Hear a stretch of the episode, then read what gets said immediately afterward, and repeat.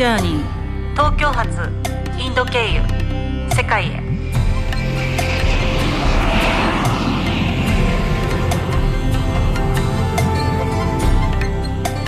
Good morning ナマステいつもありがとうございます。皆様いかがお過ごしでしょうか？ポッドキャストウェルネスジャーニー東京発インド経由世界への司会の一人小里白衣ことハリーです。えー、今日僕と、えー、共同司会である大川純子さんことじゅんじゅんメガさんとゲストでですねお届けさせていただきます。はいナマステハリスさん。で今日のゲストはですね、まあ、最近、まあ、大活躍をされてる岩本さん。で、まあ、本当に素敵な方で、まあ、ぜひ一度ウェルネスジャーニーにお呼びしたいなというふうに思ってた方なんですけどまあ、ちょっと簡単にですね、じゅんじゅんさんから、えー、っと、ぜひこの素敵な好青年をですね、ご紹介していただければなというふうに思っています。よろしくお願いします。はい、えー、本日のゲスト、えー、ウェルネスジャーニー10人目のゲストにして初の日本人男性しかも若いということで、えー、楽しみです ご紹介させていただきます岩本亮さん1997年生まれ小さい頃からお茶を習っていらっしゃって裏千家での茶歴は15年を超え現在は株式会社ティールーム代表取締役を務めていらっしゃいます。サステナブルな生産体制や茶業界の構造課題に対して向き合うべく静岡大河内地域に日本茶工場を事業承継。農業文化への参入を加速しながらグローバルを中心にお茶と日本文化の新たな需要開拓に努めていらっしゃいます。2020年9月には裏千家より茶名を拝命。岩本総領としてアメリカ UC デイビスグローバル T イニシアティブ最年少登壇の実績を持ち現在は茶の湯文化×日本茶産業の切り口で活動中。早稲田大学政治経済学部卒業です。ありがとうございます。まああのこの岩本さんなんですけど、まあ、今日お越していただいて本当にお忙しい中来ていただいた中なんですけど、まあ、本当に引っ張りだこでですねでも僕は実はご縁があったのはですねあの京都でですねあのお茶の T アンバサダー制度っていうのを僕前やってましてでそこの,、あの初代の T アンバサダーになったというふうな話もあるんですけど、まあぜひですねちょっといろいろお話をさせていただければなと思うんですけどじゃあ岩野さんどうですかね？今回ウェルネスジャーニー呼ばれて無理やりお忙しい中あのあれなんですけど。よろしくお願いします。ナマステということでよろしくお願いします。はい、よろしくお願いします。よろしくお願いします。ハリーさんといろんなご縁があって、あの、こういった機会いただけるのはすごく光栄ですし、あとはこのタイトルにあるウェルネスということは、あの、私が本当に本業にしているお茶ともすごく関連が深いといいますか、あの、日本茶ってところも、あとはその文化ってところも、非常にウェルネスとあの密接が深いあの産業文化になってくると思うので、あの、そこについて深く掘り下げてお話できたらいいなと思ってます。よろしくお願いします。よろしくお願いします。えっと、先ほどあのご紹介した通り、えっと、若くして起業されて日本茶の文化と、まあ、日本茶産業というところを切り口にということで静岡にお茶農家まで持っていらっしゃるっていうとこなんですけども今のその活動の内容を簡単にご紹介していただいてもよろしいでしょうか？私たちはですね、あの、産業のこの構造的な課題に向き合うというところを、あの、非常にこう強く社内のこのコンセプトとしていてですね、この産業の課題というのが、えっと、お茶の業界の場合は2つ存在をしています。で、これ一つは、えっと、川上側、サプライチェーンって言って、あの、生産されて消費者に届くまでの中でですね、もともと商社主導のこの業界の構造があって、それこそ清涼飲料水っていう、まあ、あの最近だと水とお茶、もほぼ死活剤っていう喉の渇きを潤す剤ってよく言われるんですが、死活的に飲まれているってところから、お茶の単価がどんどんどんどん下がってきているってところがあるんですよね。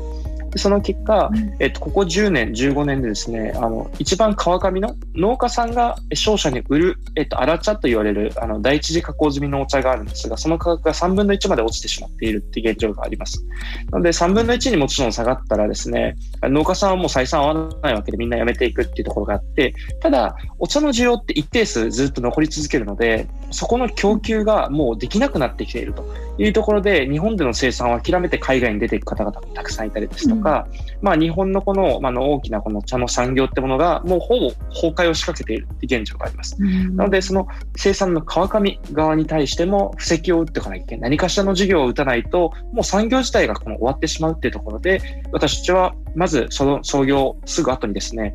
とこれ大河内というふうに呼ぶんですが、静岡のすごく有名な、あの、本山という地域があって、そこに工場をこの譲り受けてですね、それをこう購入をさせていただいて、えー、現地でその潰れてしまった工場の再生っていうのを取り組んでいるというのが一つの事業です。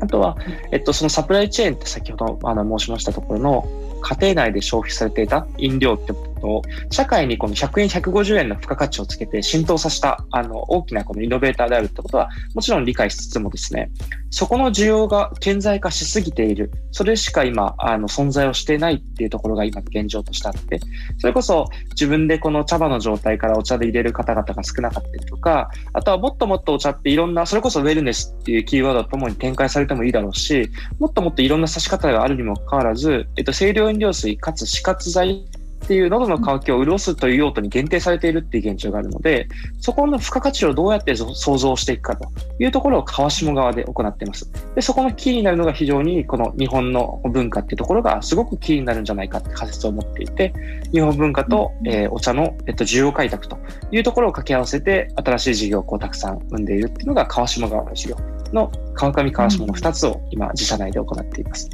うんあのお茶って、まあ、日本人としては身近に本当に朝昼晩ご飯と一緒に飲んでいて常にあるものだと思ってたんですけどその農家さんがこの、はい、すごく疲弊してもうやめざるを得ない状況にこの10年でなっていってるっていうのは全く知らないところだったのであのすごい衝撃でしたね。そうですね。あの、それこそ抹茶とかですね、ウェルネスみたいなカテゴリーと、あと禅が流行るとかですね、そういったこのお茶の需要を想像するようなキーワードっていうのはたくさん出ているんですが、その裏側で起きているのは、この生産の疲弊っていうのがずっと起きているので、えっと、ここはもう構造上仕方ないというのも、市場のですね、大体7000億、8000億ある市場なんですが、まあ、5000億円はもう清涼飲料市場というふうに言われていて、なので、7分の5はもう清涼飲料水の用途なんですよね。とするとですね、うん、農家さんって例えば新しいお茶の木を植えたら5年後にしか取れないんですが、私たちも新しいこのお茶の木を植えて、将来のこの生産に向けたあの取り組みっていうのをたくさんしているんですが、結局今投資したところで5年後しか取れないんですよ。うん、とするとですよ、今投資をしたとして5年後に売れるものを開発をしなきゃいけないというふうになった時に農家さんがどういう行動をするかというとですねやはりこの清涼飲料水っていう市場が目の前に見えてるからこそ確定した需要に対して投資をするっていう形があの基本的なビジネスの構造なので、えっと、そこの清涼飲料水で使われる用途のお茶を製造しましょうというふうな形になるとですね確一化されてこの品質が均一化されてかつ量が取れるものじゃない。でそうするとですね、そこの確一化、均一化されたものが市場に溢れると、これコモディティなので、えっと、価格が下落します。でそれが量が大きくなればなるほど価格が下落し続けるので、全体の平均単価もどんどん下がっていて、高付加価値のお茶を生産する方々がどんどんどんどん淘汰されているっていう現状があるんですね。なので、盛り上がっているように見えて、生産のこの川上側については非常に疲弊をしているっていうのが今の現状です。うんなるほど。そうですね。なんか普段からそうペットボトルで確かにお茶を飲む機会っていうのが増えたりとか、うん、まああと本当にお抹茶類のあのお菓子だったりとかもそうですし、ね、こうケーキだったりとかもそうですし、なんかすごくこう自分的にはこうお茶を身近に楽しめてるっていう感じがするんですけども、うん、一方でその。価値的なものは結構だからまあ下がってきてしまっているっていうのはあるんですね。うん、そうですね。まあ価値的に下がってきてるっていうのもあるんですけど、世界で見ると実は価値が上がってきてるっていうか、あの日本日本茶っていうのはすごく世界でもその抹茶ブームだっていう話なんですけど、ちょっとその日本茶の世界での位置とか、なぜ日本茶がすごいのかというのはちょっとぜひリスナーの方にちょっと教えていただければなと思います。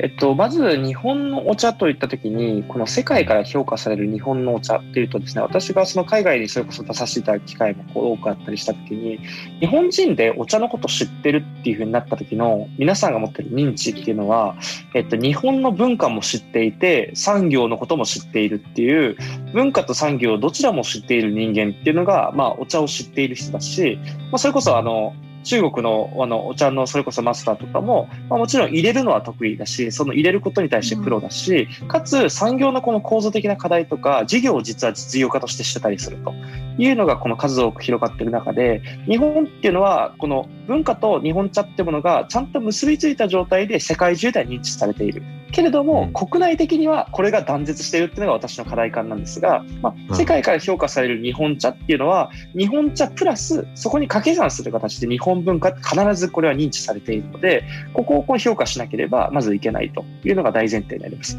で、このですね、えっと、日本のこの日本茶ってものとか日本文化の素晴らしいところはですね、まあ一番私はこの文化の世界の話したんですが、この日本だとあのお茶の道というものがあると思います。えっと、道化されるっていうことが、あの、されてるんですが、道っていうのはですね、この生き方を定義するものでして、それこそお茶を飲む様式とか、えっと、人をもてなす様式をもって自分の生き方を定義するっていうのが、まあ、日本のこの道の姿ですよね。これはあの、よく向き合うっていう言葉を私たちはよく使うんですが、自分と向き合うときは内政って言葉を使いますし、人と向き合うときはコミュニケーションとかもてなしって言葉を使いますし、それが多くになれば社会って言い方になったりするんですが、この様々なものと向き合う、このお茶という、えっと、日常剤ですね。非常にこの消費財の一番末端にあるような商材を使って自分と社会と、まあ、他者と向き合うっていうことの精神性が付与されたあの商品であるプロダクトであるってことは非常にこう強みだなというふうに思っています。なので、世界中でそれこそ浸透する抹茶なんてものも、マインドフルネスとか禅の文化と一緒にこう広まっていくことによって、この様式ごとこの輸出できるっていうところは非常に世界における日本茶、日本文化の素晴らしさだし、えっと、価値になるなるものだなというふうには理解をしています。で、うん、この文化とか様式ってところにプラスして、一応日本茶というプロダクトの話で言うと、日本の茶はですね、蒸し製法っていう製法を使っていて、蒸し製法っていうのは、あの、中国とかだとお茶を釜でいったりですね、それこそ火入れをしたりして、この製茶って言ってお茶を作るんですが、日本の場合は、想像しやすいのは、ほうれん草のおひたしとかを作るときに、一回湯がいて締めるじゃないですか。うん、あれって、おそらくそのまま放置したら茶色っぽくなっていくと思うんですけど、あれがお茶、日本茶ってものが、えっと、煎茶から紅茶とかウーロン茶になっていく酸化の過程です。と同じですね。うんほうれん草とかリンゴを買って切って置いといたら茶色くなります。っていうのが、お茶の酸化反応なので、えっと、紅茶とかウーロン茶になる反応です。で、それをそうしないために、栄養成分をギュギュッとこの、えっと、お茶に残すっていうためにですね、日本は蒸し製法って蒸して、えっと、お茶を作るという製法確立をしていて、だからこそ煎茶とか抹茶っていうのは、非常にこの効果効能が詰まったお茶ということで、世界中ではこの、それこそスーパーフードとか、あの、エナジードリンクとして消費をされてると。抹茶はこのナチュラルなエナジードリンクみたいなことを言う方もいらっしゃいますが、あの、まさに、あの、昔の武将も同じように抹茶を一服飲んで、その戦国時代、この、あの、戦に出ていたという背景もあるので、あの、そのように、この世界中では評価されてるっていうところがあったり、あとは、日本のこの無視製法に由来する形なんですが、色がこのすごくいいんですよね。世界中でこの抹茶の色というとやはり緑だし、もともとアメリカなんていうのはその緑色の商材をすごくこのヘル、なんでしょう、極端にオーガニックとかヘルシーだから嫌うみたいな、そのまずいっていう青汁みたいなイメージがもともとあったんですが、この今抹茶ラテなんてものが、まあ甘苦くて美味しいっていうところの認知が広がった今の世の中では、あの、グリーンっていうところがすごくこの家庭の中に入ってきたかなっていう印象があって、これは飲料にとってっていう形なんですが、この日本のこの蒸し製法における色のいいこの抹茶っていうのが世界中に輸出されることによって、このグリーンの色っていうのが飲料にこう浸透し、今このスタンダードになりつつあるっていうのはすごくこう日本の優位性であって世界中で評価されている点かなっていうふうに思います。なのでまとめると日本の文化性と効果効能とあとは色っていうのが基本的なこの三大の私がこの仮説立てる日本茶日本文化の強みかなっていうふうに理解してますね。ありがとうございます。インドでも結構ね、ハリーさん、今、抹茶ブームみたいのありますよね。うん、まあ、インドだけじゃなくて結構世界でだと思うんですけど、はい。うん、特にあの、オーガニックが好きで、あの、えー、ヘルシーなものが好きでっていう人たちで、抹茶抹茶って結構皆さん言って、日本茶日本茶って言ってるんですけど、ちょっと実際には残念ながら飲んでるものは本当の緑茶じゃないというかなんかすごい甘い お茶だったりとかするので、まあ、もうちょっとその日本茶があのしっかりインドに浸透してくればいいなっていうふうに感じてまあそうですね。あの結局本物って何なのっていう話もあると思うし多分インドで消費されてる抹茶っていうのは本来の抹茶じゃないんじゃないかなっていうふうに僕も思いますし、うん、なんかそういう意味ではその山本さんの活動活躍の場っていうのは僕は世界だと思ってるので、うん、まああの日本で固めていただいてですね。でまあそれこそ、まあ、我々もそうなんですけど岩本さんのみならず日本文化の海外進出っていうのは僕長年やってますけど本当大変なんですよね。あの本物は何なのかとかうんアニメでもいろんなその課題があってアニメが真似されたりとか、まあ、いろんなそのなんていうか簡単に言えないんですけどお茶でも同じような課題があるとなって思ってるので。まあ、そこは本当に、なんていうか、道として、山本さんみたいな人がこうずっとやってきたっていうのを継続をしていただきながら、まあ、それこそ、まあ、じゅんじゅんさんもそうだと思いますし、僕もそういう海外である程度、えー、時間を過ごしている人間から見ると、逆に言うと我々の方もちょっと山本さんみたいな方と一緒に、その、本来の文化で文化っていうのはどんどん変わっていくものだと思うので、別にそのあのこれだっていう話はないんですけど、うん、やはりちょっとうまうまく演出していく必要があるんじゃないかなっていうのは思ってますね。間違いないですね。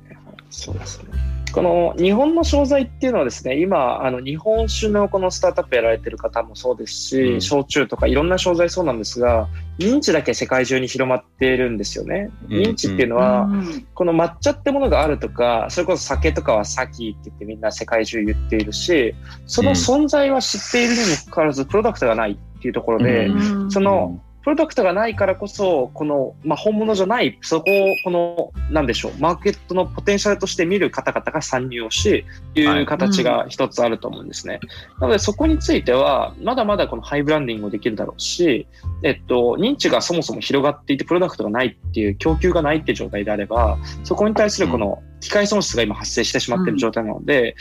うん、やっとこれから、あの、面白くなる時代だなとは思いますね。うん、そうそうそう、今からだと思う。で、まあ、ちょっとそこで、あの、淳二さん、一つ我々がよく聞いてるのは、このね、まあ、過去こう、文化でお茶をやりたいっていうことで、今、こう、今日、ここまで来たと思うんですけど、うん、山本さんの将来像をちょっと聞いてみたいですよね、淳子さん。うん、そうですね。まあ、今、立ち上げてっていう感じだと思うんですけど。そうですね。えっと、私たちの中でですね、お茶ってものが飲料の市場に閉じているって現状が非常にもったいないなというふうに思うわけですね。それこそ、まあ、茶道とか茶道って言われるものが道として生き方を定義するほど、それこそ生き方というと人間すべてなので、ライフスタイルすべてに対してお茶が差し込む何かしらのこの競争をして、競争っていうのは一緒に共に事業を作ったり、一緒に共にこの事業を作っていく余地があるだろうと。それこそお茶のこの文化的な思想を使ったコーチングとかマインドフルネスみたいな事業ができてもいいだろうしそれこそ今だと私たちは疲労改善ってアプローチでこの航空会社なり不動産屋さんと一緒にこう事業することも多いんですが例えばお茶の昔からこのスーパーフードエナジードリンクって言われたような心とこの体のえっとまあ、ウェルネスですよね。心と体の休息を追っていくって形でまあ、モビリティの方々とか、まあ、様々な方と事業を組んでもいいだろうし、こういった形で、もともと飲料っていうところに閉じてた市場が、この文化を主軸とするこの事業だからこそ、社会全体に浸透ができるというふうに思っているんですね。なので、私たちの今、コラボレーションでほとんど事業を一緒に競争っていう形で一緒に事業を作らせていただく機会が多いんですが、これは飲料っていう市場にこうこだわるのではなく、社会のどの方々ともお茶をこの接点とすると、事業が一緒に作れると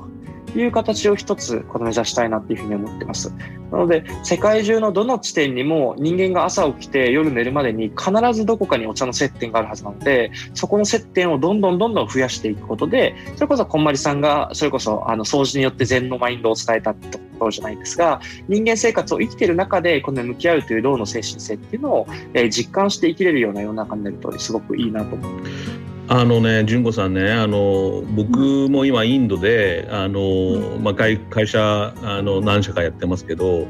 これはですね、僕インドでお寿司屋さんやってるわけなんですけど、実はね、本当のこと言うと、あのお寿司に緑茶を出したいんですよね、本当のこと言うと。でもいろいろそのパッケージングの問題とか、その輸送の問題でまだできてないんですよね。で、まあ、これちょっといろいろ今後の課題なんですけど、まあ、せめて会社の中ではお茶を飲もうということで、日本の緑茶を、あの、毎日いただいてるんですよね。で、えー、このお茶はですね、僕、まあ、これも味っていうのって結構複雑な話で、味っていうのは文化であり、で、どんどんどんどん変わっていくんですよね。で、インドでも、インドの食文化もあれば、えーと、日本の食文化もあれば世界中の食文化もあるんですけど、うん、あの毎朝その緑茶をいただくんですよ実は僕この緑茶っていうのはあのまあ、みんな好きな味ってあるじゃないですか。で僕はねあの神戸のちっちゃなお寿司屋さんがあってでそこに出してる、あの緑茶がすごく美味しくてでお願いしてですね毎回あの神戸実家に帰る時にですね、まあ、買っていただいて彼らが仕入れしていただいて我々そこを買ってでそれを持ってくるんですけどなんせですね、あの、お客様がいらっしゃる時というか、まあ、うちの社員もそうなんですけど、みんな喜ぶんですよね。え、こんなに緑茶って美味しかったんだっていうふうな話をして、で、まあ、インドである緑茶っていうのはあいにくこれ、これ山本さんで前話したんですけど、うんうん、まあ、そこまで正直言うとアンフォーチュネルに美味しくないっていうか、うんうん、これってグリーンティーなのかっていう話もあるんですけど、まあ、もちろん美味しいのもあると思うんですけど、やっぱし製法とかいろんな問題があって、その、あの、うまくあれなんですけど、本当に僕、この緑茶を飲むとすごく元気になってでなんかおもてなしっていうさっき言ったコミュニケーションもそうなんですけどなんかお茶っていう風な文化っていいなっていう話だと思って。でもちろんイギリスに行くとイギリスのブリティッシュのその紅茶があってでミルクがあってみたいな話はそれはそれでその一つのそのまあ、インドもそうですよ。チャイっていう文化があってチャイ飲まないと何も始まらないっていうだから、うん、あの全ての国っていうのはお茶文化あると思うんですけど、うん、なんかやっぱしあの山さんが多分目指してるものっていうのは結構その大きいもので僕も、えー、こんまりさんの旦那さんとはそのクラブハウスでいろんな話を時々するんですけど、うん、やっぱ今結構世の中変わってきててこういうクラブハウスとか、まあ、いろんなそのメディアがどんどんあの発展していく中でなんかねあの山本さんがやられてることっていうのは、まあ、まだまだ今からだと思うんですけどなんかそのこんまりさんみたいなその道具を伝えていくってそのやっぱり本物って何なのかっていう風な話と、で実際それって思うだけじゃなくてアクションで伝えていって、かつその到達しないとダメだと思うんですけど、結構それは難しいと思うんですよね。でもそれはやっぱし一つずつやっていかないとダメだと思うんですけどなんかその、うん。とエネルギーとその山野さんのそのメディアでの発信力とかよくテレビも出られてると思うのでやっぱぜひねこれグローバルにどんどんどんどん広げていただければ我々の仕事としてもなんかご一緒できるところもあると思うし本物の銅が、の海を渡って広がっていくっていうのは非常に素晴らしいことになるんじゃないかなっていうふうに僕個人的に思ってる感じですね。間違いないです。ウェルネスジャーニー